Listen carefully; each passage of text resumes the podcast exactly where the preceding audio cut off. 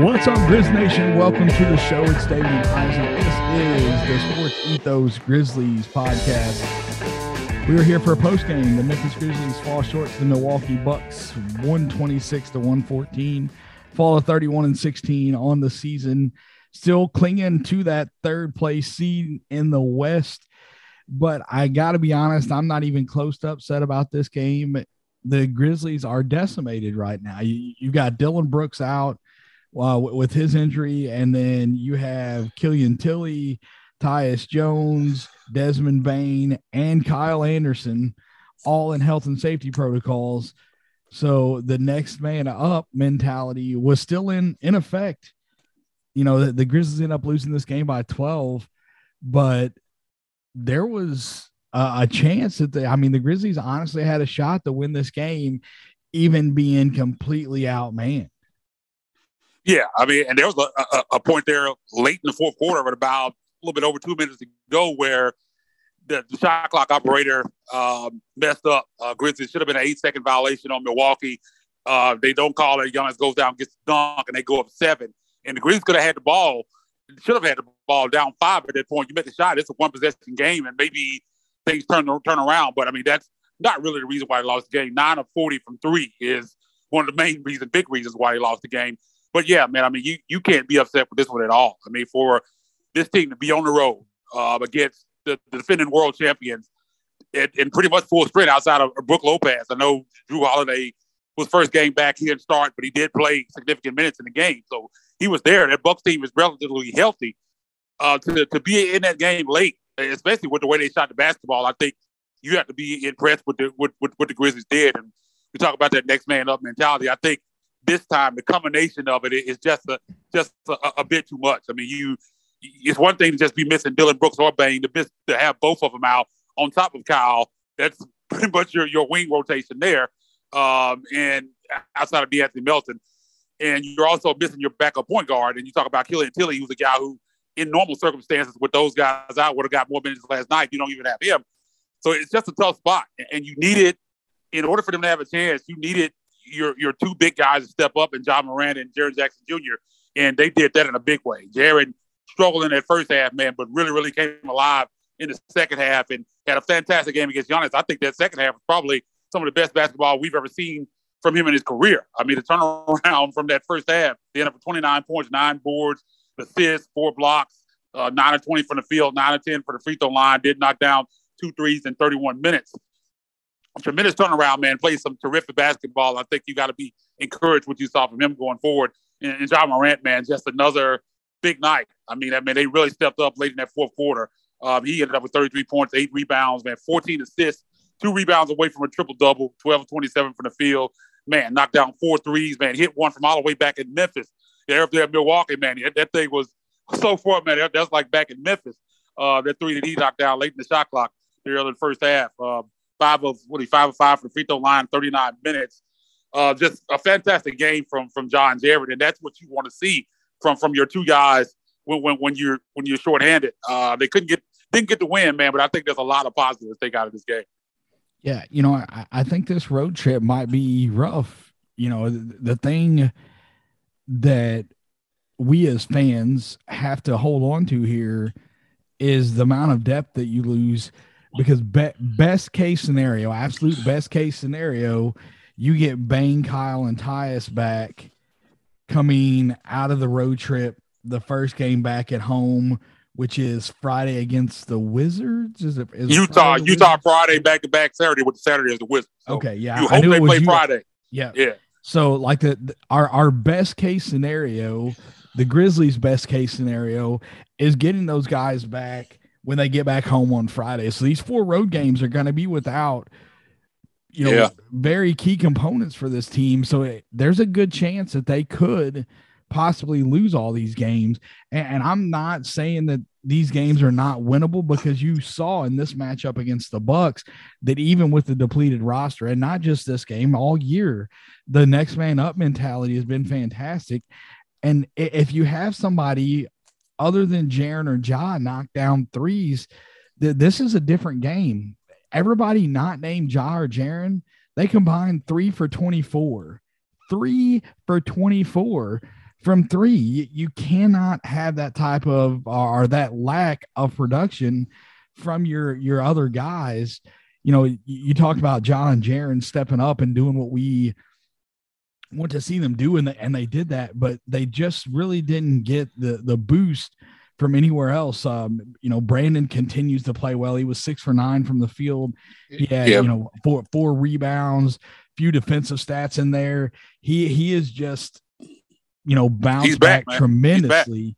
And that that's huge for the Grizzlies. That's huge for this team, huge for the playoff run. We were seeing DNP coaches' decisions for Brandon yeah, Clarke. It's wild. And, and I'm telling you right now, when you get to the playoffs and you cut down to a seven or eight man rotation, Brandon Clarke is one of those guys right now. He's one of the seven or eight. And, and we thought that he would be after his rookie season. And then he's kind of, you know, he, he fell off a little bit in the second year.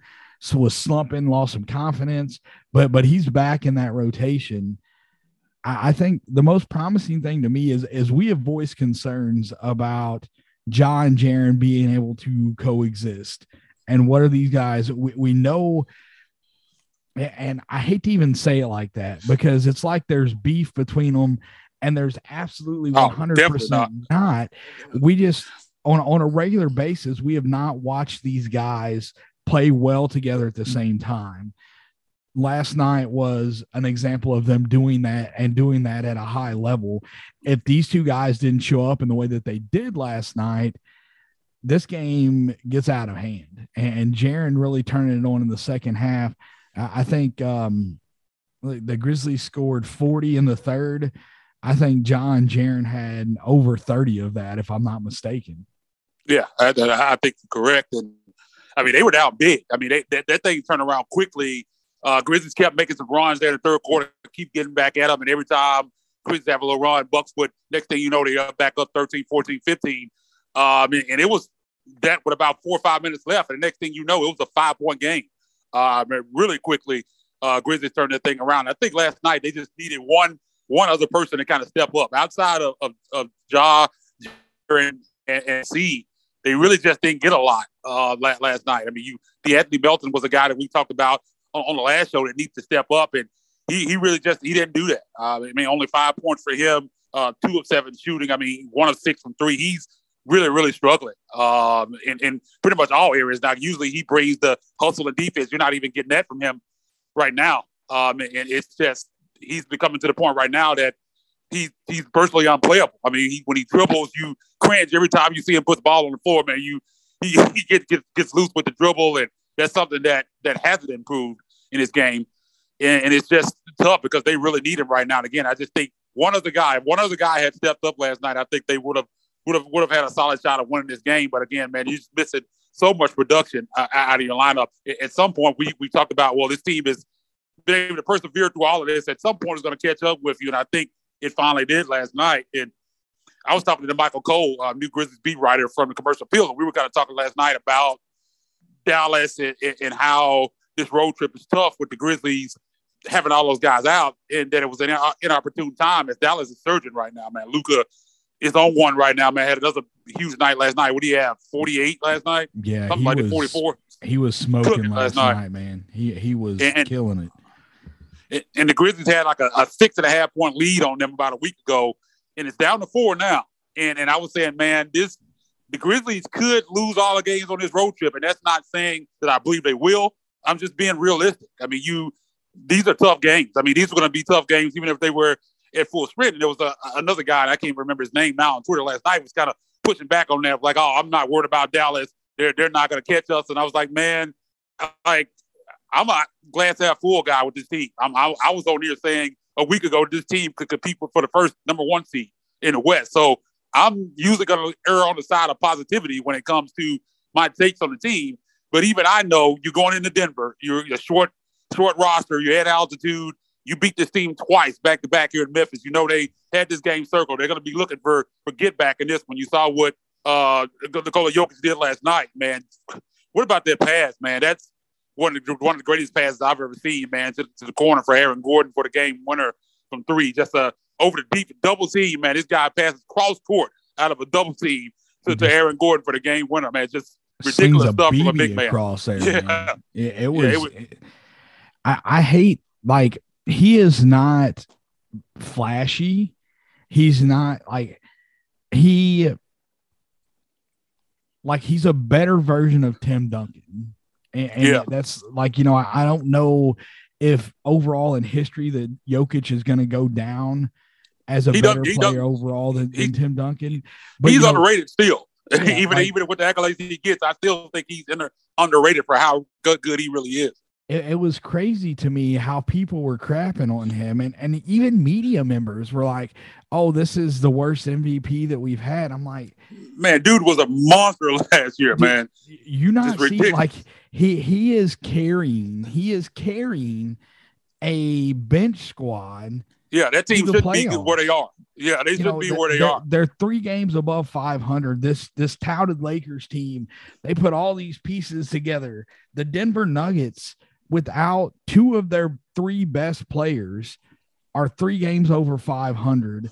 They are two games up on the Lakers in the West because of Nikola Jokic, and he just doesn't get the credit. And that's he, he is a phenomenal player that doesn't he, he's not flashy.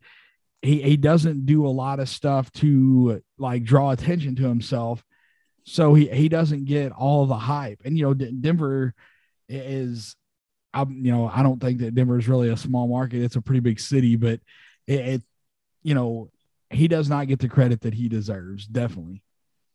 No, yeah, he, he never has, and um, it, it was kind of it's, it's kind of similar to like the year that, and I'm not saying that Bayer he was as good as him, but Marcus Gasol, year he won Defensive Player of the Year. A lot of people didn't understand that, and it, it's kind of that same thing. I mean, you just don't realize the impact that he had on that team that year defensively. And it, people just don't get a credit because he's not flashy. He's not a guy that's doing all this flashy stuff and and, and, and putting up 35 points on uh, points a night, mark at least.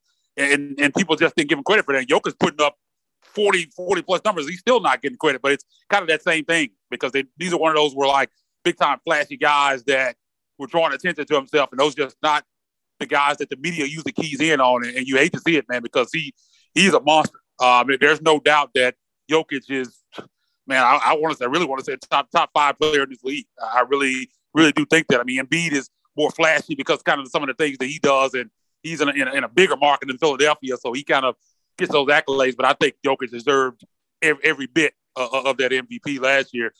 Uh, but to go back to what I go back to what I was saying real quick, I was saying that that was going to be a tough game, even if you, are at full strength. You're going to be at altitude. Uh, you're going to have a, a, a, short roster. That's going to be a tough game. And Sunday, I mean, that's a massive game uh, against Dallas. The Dallas has the season series right now, two to one. You need that win to tie the season series. It's fighting for the Southwest Division, and I know that lead looks significant right now. I mean, it's four, but you got to look at this road trip. Say the Grizzlies lose all these games, you could be at, at, the end of that San Antonio game next Wednesday night. You could be this could be a one point one game difference between Grizzlies and Dallas. And a week ago, you were like, "There's no way Grizzlies catching Dallas is catching them. They were six and a half games up or something.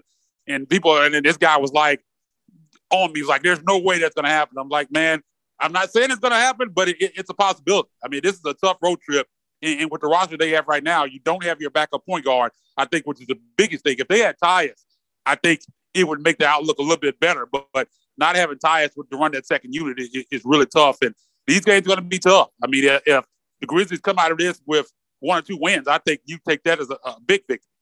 Yeah, hundred percent, man. You know that that's.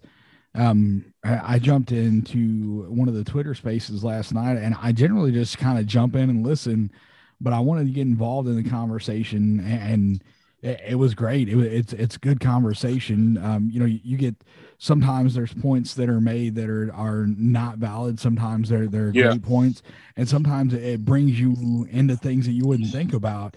But you know, the, we, we were talking about the value of Tyus Jones in that group last night. And the thing that is the, the biggest hit from that is you don't have. So with Tyus being out, if Bane was healthy, you could stagger the minutes, even with Bane starting, you could stagger the minutes to where either Bane or Ja is on the floor to run the to run the point. Yeah. And that's they don't have that luxury right now. There's not anybody on this roster because the the two guys, you know, Tyus, Bane, oh, I guess three, Tyus, Bane and Kyle are all three guys that can, you know, they can execute this offense at a high level. And with them out, you got a guy in Jarrett Culver who has not played that much this year. And, and I've got to say, there, like he did not look terrible in, in the short no. amount of time that you know, like no, he, he wasn't. He wasn't terrible last night. He, he was. He was fine, but it wasn't at the level that you expect from that backup point guard position. And so, yeah, I, I think Tyus is extremely valuable to this team, but I think other pieces improving have made his value drop. But you you see a game like last night, and it just it ex- exposes what this team is without so without Ja Morant on the floor. And that that's just sloppy offense. They don't have somebody that can execute the offense when he's not on the floor unless Tyus is there but I, I would argue that they do have people that can run the offense. If Tyus is not there, those guys are just not healthy at this time. Yeah, I mean, you you you they missed Tyus in a big way last night. We were talking about we, we were we were talking back and forth early in that fourth quarter um, about that lineup that he had on the floor. And I, I I know that the situation they're in and stuff, but Taylor Jenkins, if you're listening to this, please, I never want to see that lineup ever uh, again, uh, I think it, with the roster that they have right now with these guys out, I think it's some you got to have Ja or Jaren on the floor at all times. Like there's no time where you could have both of those guys out the floor. I mean, you just saw how bad that was early in that fourth quarter. Those guys were out the floor, and, and you saw what happened as soon as they put them back in the game. The, the game changed. You just can't have those guys out right now. Uh, with with missing Tyus and missing Kyle and, uh, and, and, and Bane and all the guys that you're missing, and Dillon Brooks, obviously you just have to have one of those guys on the floor at all time. And if you don't, you're going to see what happens. Especially, you know how the defense is going to suffer without Jaren on the floor, and they're just missing too much production to have both of those guys off the floor. So I was kind of glad that he finally injected them back in. They quickly got, got back into the game. Kind of interested to see if we see Tyrell Terry uh, sometime during this road trip. The Grizzlies actually put him on a two-way contract. Um, he's a guy that I think if they they do lose Tyus, I think I would still draft the guy uh, a backup point guard or a point guard in the draft. But I think Tyrell Terry is a guy that has some upside that I would like to see get a chance here. I mean, you going all the way down to the bottom of the roster and guys playing, man, this would be a, a good time to get him some run. I actually, I don't think Shaq would be a bad option to to run the point either. You know, we, we kind of discussed that yeah. off air, but you know, I, they have other guys that they could definitely plug in there. My my only argument to your like the you know the discussion we were just having about Ja or Jaren like one of them needing to be on the floor. The only thing that would kind of push that in the other direction is if De'Anthony Melton is knocking down shots. If De'Anthony Melton is hot, he can carry the offense while those guys are on the bench. The problem is he he just hasn't been. And, and I know that there's a lot of people around the Twitter community that love De'Anthony Melton and they look at this uh, box score and they see the plus minus. You know, he, he was uh, plus nine one of the only guys on the team to be a positive last night. But when when you break it down, he had four personal fouls in 17 minutes. He was one for six from three. He missed both both free throws at yeah. a crucial time in the game. I mean, just and so one of the first one just terrible, man. Missed the whole rim, like almost broke the backboard. I was like, man, that is yeah, you know he's he's bad, but down bad if he's like missing free throws like that.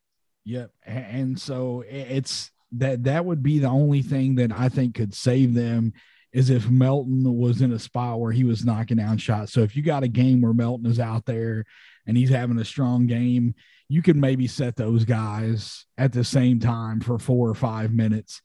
But it, like you, you have to stagger it to where you have either Ja or Jaren because Ziaire Williams is not at that level yet. He's improving but he's not at that level where he's got the confidence that are, are the team.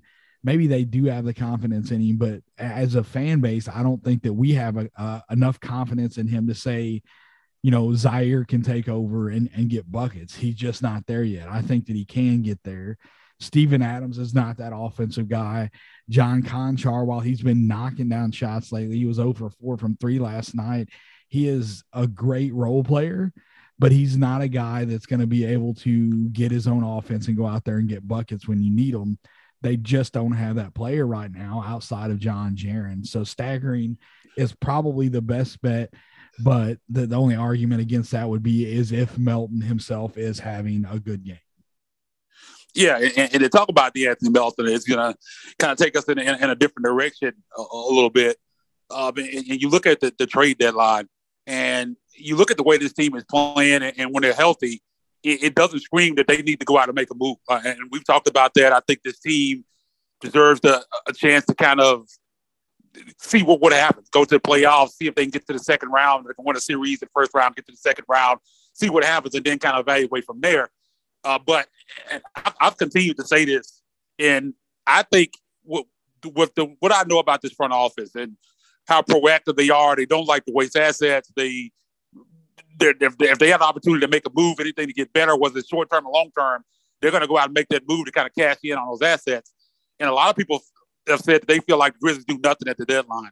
And I would be shocked if they didn't do anything. I don't know how big the move would be or how small it would be, but I think they do something. I mean, you look at the assets that they have right now that are coming up. Of course, they have three first round picks in this year's draft, and they also have expirings in Tyus, Kyle, and Jarrett Culver. Now, with how, how the team has overachieved this year, I mean, you're sitting in the third spot right now. I, have kind of moved off the thought that they're gonna gonna move Tyus and, and Kyle. I thought going to the season was probably almost 100 percent that they would move Tyus, especially uh, with kind of situation with Ja kind of moving into the superstar realm, and he's to play upwards of 35 minutes, 36 minutes a night, and you're not to pay a backup point guard. I thought with Kyle, it was a likely, more likely chance that he stayed here because he's a guy that could get extended. Um, so I, I kind of thought Tyus was a shoe in to be moved, but now with kind of where they are right now, I think they might hold on to both of those guys. But knowing this front office, like I said, they're proactive. They don't like to waste assets. I would be shocked if they don't, if they sit on all three of those expiring. If those are expiring, is Jarrett Culver. Uh, I think he's upwards of six six plus million dollars expiring. And De'Anthony Melton, you look at it, he's struggling right now, and you look at how things have kind of gone this year. Uh, you you know you got Dillon Brooks coming back, you got Bane, who has taken a, a tremendous leap. Uh, you you developing Ziaire Williams and even Konchar and improvements that he's made. I think at some point you're gonna have to start consolidating on the wing. And right now, if you look at it, I think De'Anthony Melton might be that odd man out. And, and I kind of put this out on Twitter. I think I wouldn't be surprised if you saw something based around De'Anthony Melton, Jarrett Culver, in one of those first round picks. Uh, and I think it's a consolidation move and it kind of gets rid of some of those assets. Not a major move uh, that that's going to change. And I, I don't know what the return would be. I haven't even looked at anything. It could be picks. It could be a player, a young player, somebody that they feel like it could come in and maybe somebody that could possibly help you this year or somebody that could help you down the line. But I got a feeling that Melton might be a guy that they shop around on, on the deadline. It's just kind of read as he leaves and how things are going. Because at some point they're gonna have to consolidate on the wing. They have a lot of guys right now, and right now with his struggles, man, he just kind of seems like he might be the odd man out. With the improvement that we've seen from Ziaire Williams, I I think that you almost have to, right? Like like you're, you're there's to be somebody. Is that somebody? Is it to be Melton? Is it going to be Dillon Brooks? Um, you know, who, who it, it's going to happen somewhere. Does it happen before the trade de- or does it happen by the trade deadline this year? Does it happen in the off season? I don't know. Um, but but I agree with you. I think that somebody, especially a, a wing player, has to be moved. You can't. Depth is great, but eventually some of these guys are going to need to get paid, and you can't pay everybody. The one thing that I think the Grizzlies have going for them is their owner. He has increased in value and worth since owning the Grizzlies significantly. And so while the Grizzlies are a small market team, Pera's not hurting for money. I don't know that they necessarily have to treat this if they're going for the sustained success. They can open that checkbook a little bit. I think that they could you know, we're talking about Tyus probably getting what would you say? I'd say I low, think at least 10. I, I yeah. think the low end of the low end of it is 10, but yeah. my guess is probably somewhere between like 12 and 14. 12 and 14. Maybe, yeah. Maybe, yep. You know, That's 15. what I think. Yeah.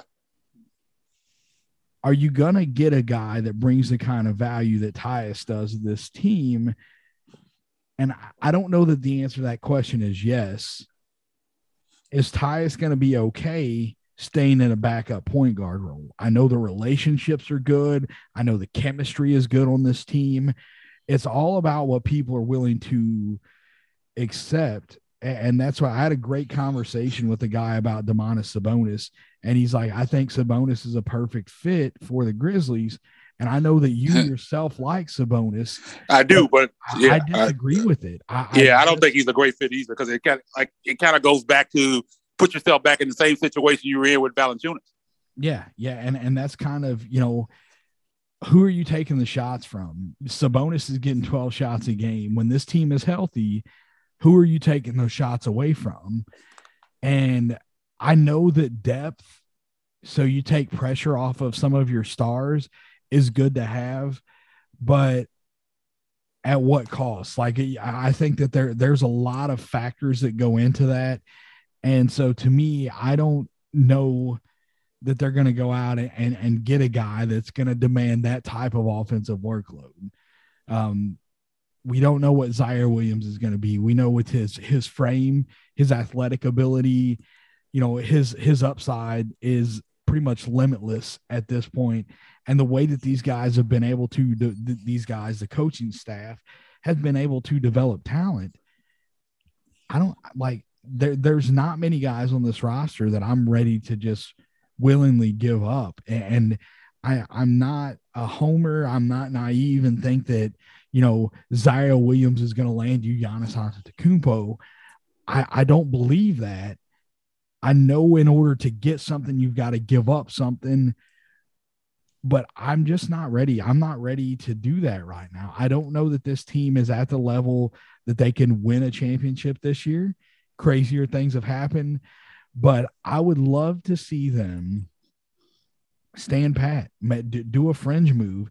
Like you say, package De'Anthony Melton, Jarrett Culver, and go out. You know, Mo Bamba is the guy that we've discussed um, but before he he, he yeah, that's where I was going next. You know, um, that I'm not going to throw out a ton of names because we don't know. And that's the one thing that, that I, I've got to hammer home is if you go back and you look at what this front office have, has done as far as trades, how much of it was leaked beforehand? Did you know about the JV trade before it happened? No. Did you know about them? You know, where, where there talks about them moving back into the first round to get Brandon Clarke before it happened? No all those trades that transpired during the off season, did you know that any of them were coming? Like we, we got guys in trades. The Grizzlies got guys in trades like Eric Bledsoe. You knew that he was not going to be a Grizzly. Uh, Pat Beverley, at one point, we thought maybe he was going to stick around, but then that didn't happen. This front office does not leak stuff. And so anything that you see in the media as far as trades, this isn't coming from the front office. This is just people theory crafting. And I think like we've got to keep that in mind because I don't think that this front office is going to just I, I, at some point they're going to make that transition, right? They're going to transition from the developmental stage into okay, we've got what we need. Now we need to now we need to take the next step. And I don't know when that's going to happen. Maybe it's this trade deadline. Maybe they've seen enough this year that they're okay, uh, you know, making that transition at the trade deadline. Or maybe maybe they wait until the offseason. You go into this playoff series that they're going to be in this year. Maybe they get to the second round with what they have, and then you see where your weakness is. Or maybe you see the weakness and you're like, okay, but we're going into the offseason. Desmond Bane had a massive, massive jump from rookie season to, to year two. Is Ziaire Williams going to do the same thing? And I, I think that it's, it's quite possible that we, we talked about, uh, or not we, Coach Jenkins talked about Ziaire's uh, playmaking ability, his playmaking upside, and I think that we see that. I would be willing to bet you that we see Ziaire play a role similar to what Desmond Bane played in the summer league this year. You back with me, man? Yeah, can you hear me? Yeah, yeah, there you are. Oh, okay, yeah, uh, yeah. I, I, was just about to saying that. I think my mic was muted. Sorry about that. I was talking about summer league and and, Ziaire. I, I, think he's going to have a, a, big time summer league. I'm not trying to rush the season or anything, but when we get to that point, I'm going to be extremely excited to see because we saw what happened with, with Bane last year, and they kind of entrusted him to be the leader of that team. They put him on the ball. Um, he, he got major minutes in the games he was playing and just kind of let him go out there and play his game. And, and I think that's the same thing that we might see from Ziaire this summer. And I think he's going to be really good because I think just similar to what we saw with Bane last year, with the way he's developed, I think it's going to be easy for him um, out there. And I think it, that's going to be great for his development. And hopefully we kind of see that same jump from him. I mean, we've talked time and time again about how well this this coaching staff develops players, and I mean that's that's something that that if you're a fan of team, you cover a team that you can really be confident in because if a team develops players right, I mean that's why I trust the team. They draft the right guys and they develop, and that's a really really good quality to have for a franchise. A lot of teams don't have that. A lot of teams draft these guys and you just they get buried on the bench. You never hear from them again. This front office and this coaching staff has shown if if they invest in a guy, they're going to give you opportunity. They're not just drafting these guys and sending them down from G League for two or three years and not letting them play. They're letting these guys play, man. So I think that that's one thing that's real positive, and I think we can see that jump from Ziaire next year because they're going to put the effort in with him, and I think he he has the work ethic to to to take the coaching and take the teaching and, and translate to the basketball court. Now I'm excited about him in, in summer league, and I think Tyrell Terry is another guy that we mentioned earlier that I think has some upside and if they do indeed lose Tyus, could be a guy that name that you could see could develop into a guy that could play backup point guard for this team. I mean, he has some some skills. A lot in college, a lot of people and don't go crazy. I'm not going to say that he's Steph Curry or anything, but a lot of the things that he does, a lot of the, the dribbling, the moves, the, the step back jump shots, they kind of compared him to, to Steph Curry. So he definitely has some upside, and I'm hoping that we get a chance to possibly see him on this road trip because they need some more bodies, uh, more more guys down the ball. The Anthony Melton is just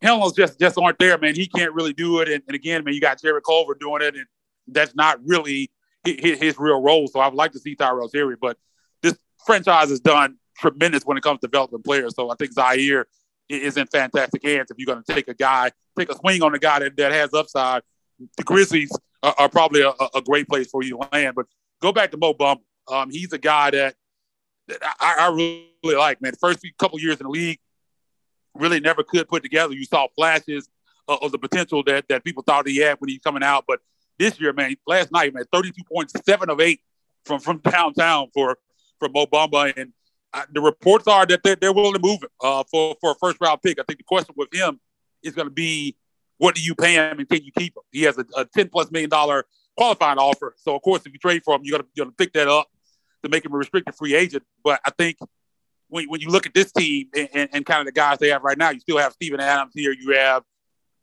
uh, Jarrett here and Brandon Clarke, uh, and the guys that you have on, on this roster. I, I, I would love him. I think he would be a great piece for this team. He's 23 years old. He's the right age. He's a guy that I still feel has a lot of upside that can grow along with the major guys on this team. And you think about what he would bring for the rest of this year. Imagine going into the playoffs with a big rotation of, Steven Adams, Jaren Jackson, Brandon Clarke, and Mo Bamba that you could deploy those guys defensively. I mean, I think that would be big time for this game. And even Mo Bamba and Jared can both step out and spread the floor a little bit. I mean, that would be fantastic. But after this season, can you keep them? And I think there are going to be teams that will be offering him a starting spot and be willing to pay him more money. I think, and, and will the Grizzlies, how high would they be willing to go to keep him? I wouldn't want to go any much higher than $10 million because you kind of have that center, even though at some point you're going to need a center. I was kind of talking to somebody about this other night. I still don't think, as well as Steven Adams has played, age wise and, and, kind of fit and everything like that, I just don't. I don't think he's in the long term plans of this team. Uh, so I, I, think Mo Bamba could eventually slide in as a starting center next with this team next to Jaren. I think he'd be a great fit uh, for this team. But I think with him, the only question is that being a free agent this summer and, and, and could you keep him? How much would you be willing to pay? But I think he's a tremendous fit on this team, and I would I would love to see that. And that's that's the kind of move that I think this front office would make because it, it makes a lot of sense age and fit wise. And I think they're smart in picking. They're not going to just go get a guy that doesn't kind of fit their vision and I can see long term where he could really fit in with the guys that we have. One thing that I'm I am 100% convinced of is that this front office is not going to make a move for a rental player. No, they, are not. They, that's not the game they play. It, sustained success has been preached. That that is, you know, I, I think pretty much from Kleiman's first media availability, he talked about sustained success. That's what they're going for, and you know, and that's you. You can have dynasty talks because of the level that Ja Morant is playing at whether the Grizzlies get to the dynasty level or not, that is a rare thing. It's extremely rare for that to happen. I I don't know if they will get to that, but I think that that is the goal from this front office, and, and I don't see them if they do go out and they they get Bamba or or anybody else for that matter. It, it's because of like they have a, a strategic reason for going to get those guys. Did they hope going out and getting Jarrett Culver that he was going to be able, like that they were going to be able to develop him and him become a rotation piece? I don't know, but them going out and getting him frees up money for them in the off season, and and that is, I've never seen them make a move where there was no plan with it and and that's where I think that we're at. That I don't see them making any type of temporary win this season move without it having long term implications for this franchise. Yeah, they're, they're not they're not the kind of that's kind of thing we saw with the, the previous regime where they just kind of go get guys and, and see if it'll work out to try to maximize this season. They're not going to do that. They're not going to go get somebody just to make a move to to see if this guy can help us this season.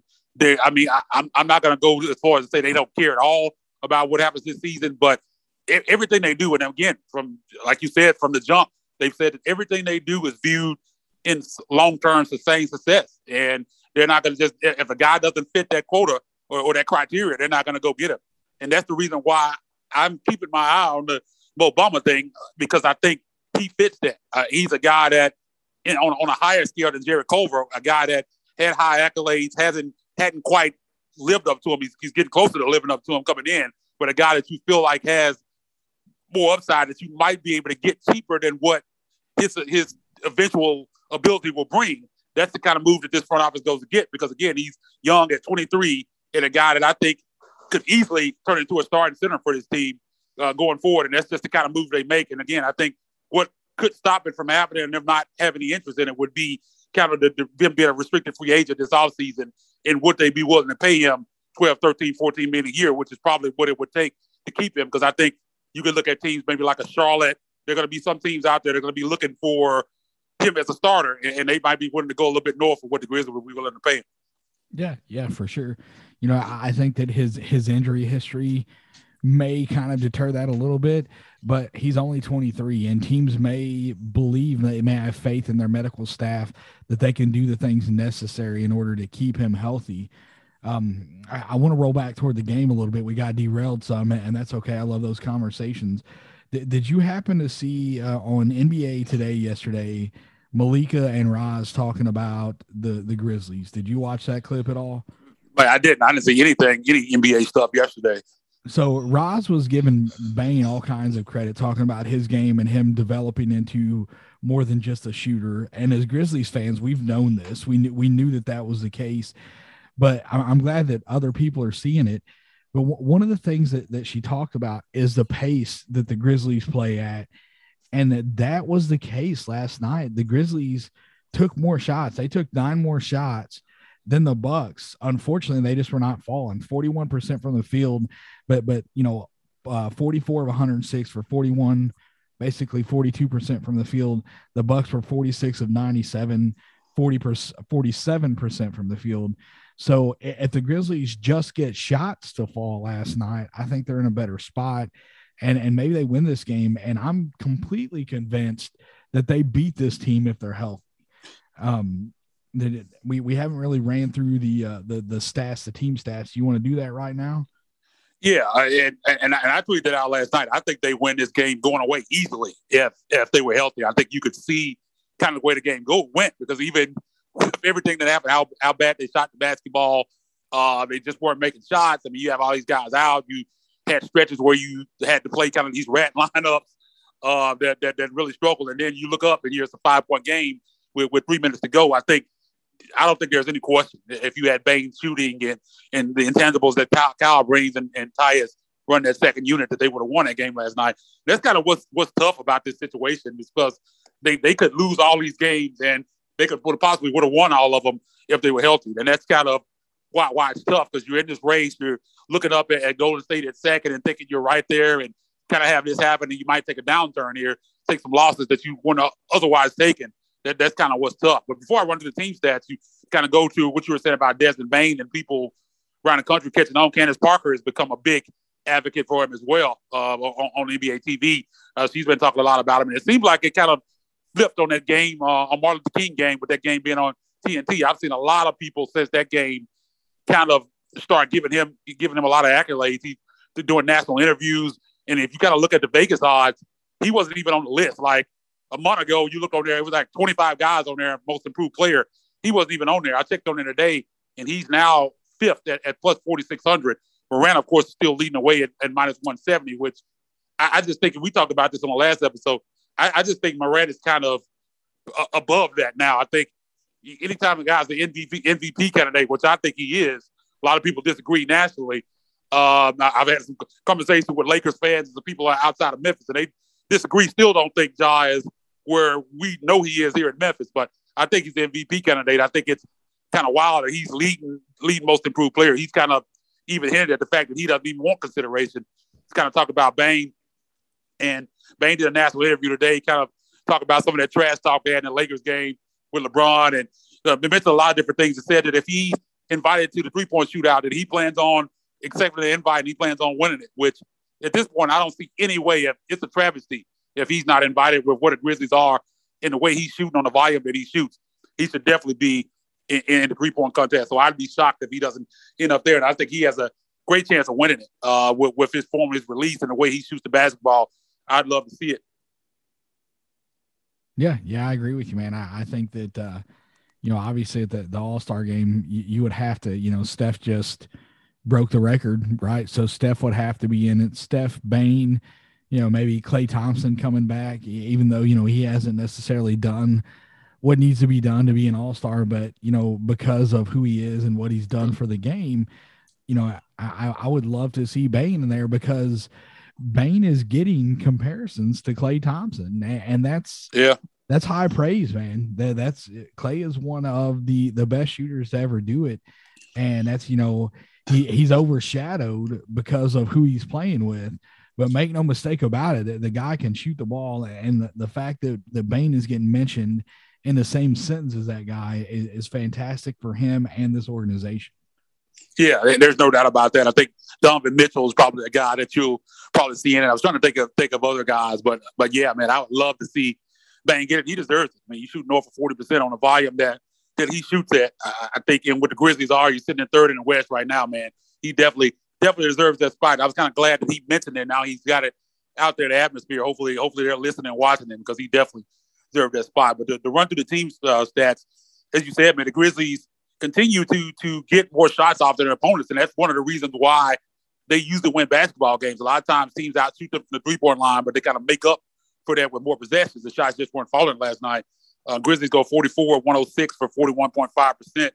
Milwaukee 46 of 96 for 47 0.9% from the three point line, man. Just a tough night, man, for the Grizzlies. Nine of 40 for 22.5%. And missing missing Bane and even now Tyus Jones with the way he shooting the basketball. Those are two big losses uh, on the perimeter when you talk about perimeter shooting. So a tough night for the Grizzlies. Again, 9 of 40 for 22.5%. Milwaukee, not great. Uh, they're 13 of 37 for 35.1%. Grizzlies plus three in attempts. Uh, Bucks plus four and makes for 12 point advantage there on the three point line. You switch over to the free throw line. Grizzlies 17 to 25 for 68%. Milwaukee 21 of 22 for 95.5%. Uh, Grizzlies plus three in attempts, Bucks plus four in makes. So Bucks a, t- a total plus, a plus 16 points when you uh, add up the three point line and free throw line. So that's kind of see they lost the game by 12 though. Big discrepancy there, 16 points. If you kind of shoot a little bit better, hit a couple more threes, this game probably would have turned out different. uh, one thing that kind of stands out as a, like a blinking red light on the stat sheet is Grizzlies got out rebounded last night. That's something that I can't remember the last time that they got out rebounded in the game. Uh, but they they lose the rebounding battle 55 to 47 last night. Did have more offensive rebounds, 16 to 12. And again, that's a another reason why Grizzlies are usually able to win basketball games because they just have more possessions, offensive rebounds, and they did win offensive rebounds last night. Uh, steals 10 to 7 Grizzlies, blocks 8 to 6 Grizzlies, turnovers uh, 15 for Milwaukee, 10 for Memphis. Uh, fast break points tied at 18. Uh, Grizzlies with 66 points in the paint and Milwaukee 58. Yeah, impressive putting up 66 points in the paint against this yeah, Milwaukee against, defense. against Giannis, man. Yeah, yeah, for sure. Um, you know, just Giannis's ability to protect the paint, his, his athleticism. I, I still that block on Ayton in Game Four last year may have been the best block of all time. I, I will say like Ja. Yeah, it's up there. Ja's is up there too, though. Ja, Ja's block was crazy. It was. I don't even know that I would say that it was way more athletic. It was super impressive, but just the the weight of the game because that was a finals game. Yeah, I'm getting back I got you. block that shot. Just I, I would give the edge slightly to that Giannis block, but just incredible defender and and again the Grizzlies lose the game. It's tough. You hate to lose any time, but because of the circumstances, not disappointed in this loss. They went out, they fought, they were in this game until late. Um, and, and I would say that they were even in this game late, just the last, you know, what minute the the Bucks ended up pulling away. So it's tough road trip. They still got uh, three games to go on this road trip against teams that they are more than capable of beating. The Denver game is going to be rough going in there at altitude. The way Jokic is playing right now, the Mavericks have won nine of their last 10 and four in a row. So they're surging right now. That's going to be a tough one. And, and that one, again, crucial, crucial game for them. Right now, the Mavericks lead the series, season series, two to one. The Grizzlies need that game probably more than any of them in this road trip uh, to, to maintain that, that uh, you know, the home court advantage in the first round of the playoffs. And we talked about the weirdness of, of that series. If the Grizzlies were to win that game, Grizzlies would have won both in Dallas and Dallas would have won both in Memphis. Like who who would have thought that? That's a kind of a, a wild thing there. But you got to look at the schedule tonight, man. And Grizzlies could use a big assist from from Phoenix and, and Indiana tonight. Um, the, Mavericks on a back to back at home. Phoenix is there to take on Dallas. Uh, Phoenix is a two and a half point favorite. Of course, you got Pacers going into to San Francisco, a big underdog, uh, minus 13 and a half. But you just never know from night to night what's going to happen in association. So, yeah, I know Grizzlies fans will be keeping a close eye on both of those games. They could definitely use the assist from from Suns, the, from Phoenix and Indiana. Uh, Suns are actually a favorite, so maybe that's one that they can get. Um, and, and and maybe Pacers uh, shock the world in the back to back. Caris LeVert went nuts out in, in LA last night, so maybe he can continue some of that and they get a road upset tonight. Yep, let's hope, man. That's uh Phoenix is not healthy right now. Ayton is out. Um that's not a massive, massive blow in the grand scheme of things because Dallas doesn't really have the the big physical uh, center that, that's going to cause them a lot of issues. But still, offensively, and the things that Ayton brings to the floor, that that's a that is a hit for Phoenix. I do think that team is still good enough to beat the Mavericks. Hope they can pull it off, and hoping that the Pacers continue to stay hot in Golden State. I think we'll wrap it up before we get out of here.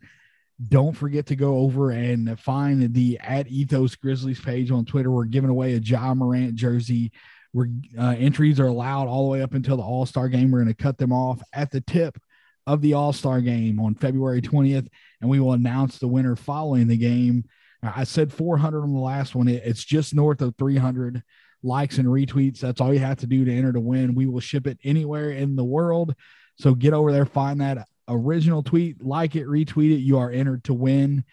Um, follow the page while you're there at Ethos Grizzlies, E T H O S Grizzlies. I am at D Will two one one one. Isaac, I, I want to do something, man. I, I want to like the the Twitter Spaces are fantastic. They've got a record feature in there. I would like for us to host one. Yeah, and, I've, and make it like that. make it an episode. Yeah, we could do that. So, so, so maybe we can do it. Uh, we don't have to do it super frequently, but maybe we can set it up and do it once a month and do an episode so we can get some of the people that are listening, some of the people on Twitter. A lot of great voices on Twitter. Again, I had a fantastic conversation with a number of different people in the Grizzly space following the game last night.